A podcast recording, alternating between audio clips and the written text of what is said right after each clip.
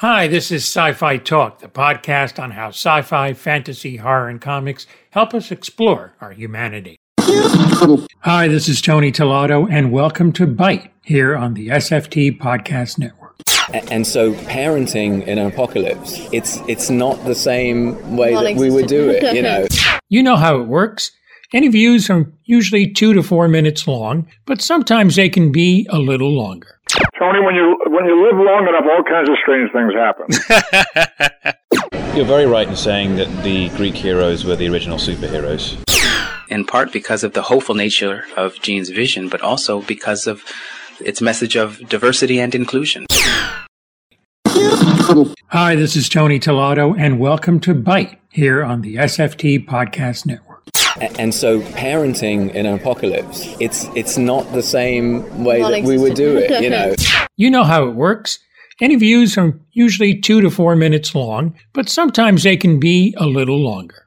Tony, when you when you live long enough, all kinds of strange things happen. You're very right in saying that the Greek heroes were the original superheroes. In part because of the hopeful nature of Gene's vision, but also because of its message of diversity and inclusion. On Byte is Dave Filoni, the producer that Star Wars needed to flesh out the universe of George Lucas.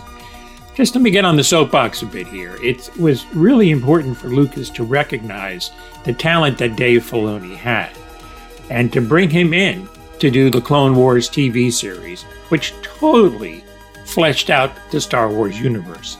So we saw the Jedi that died in Revenge of the Sith. It hit home more because we get to know these characters in the Clone Wars. They just weren't nameless Jedi that were being killed, that we only saw a flash of before. So Dave Filoni has done so much.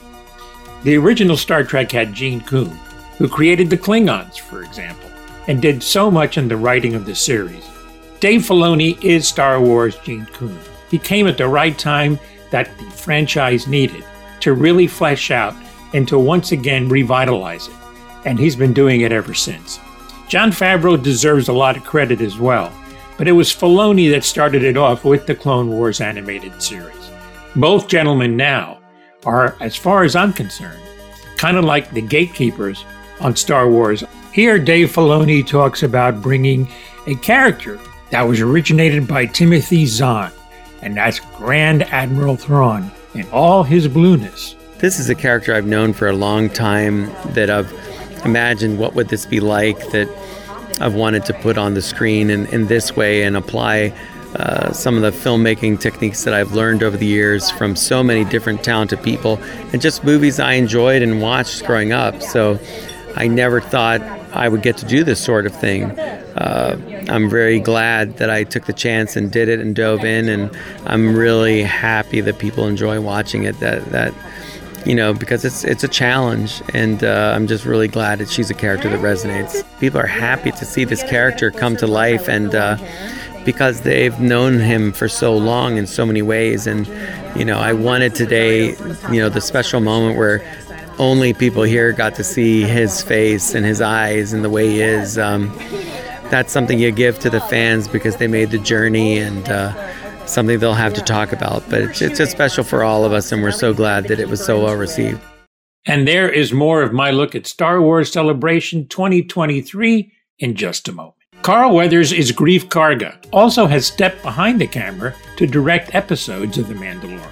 To work with the people that we all have involved, from Jon Favreau to Dave Filoni, and to work with this great, great source material called Star Wars, and and then all the people who are involved in, in, in the episodes that we're doing. Uh, uh, man, you know, it's like it's heady stuff in some ways. No matter how long I've been doing this as an actor and director, it still feels good, you know. That room is electric because of the fans. What I've experienced, however, is no matter where you are with The Mandalorian, people are rabid.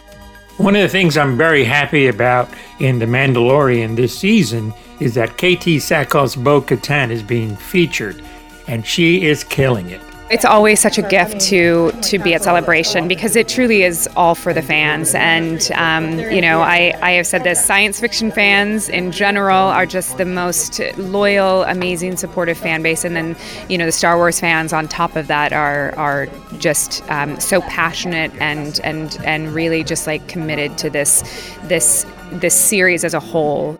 Special thanks to Lucasfilm and EPK.TV for the audio we heard. Look for all the Star Wars TV series on Disney Plus, and don't forget to listen to my Star Wars special on Star Wars Celebration 2023 with interviews from some of the new series and returning series. Again, thanks to Lucasfilm and EPK.TV. For Byte, this is Tony Tellado.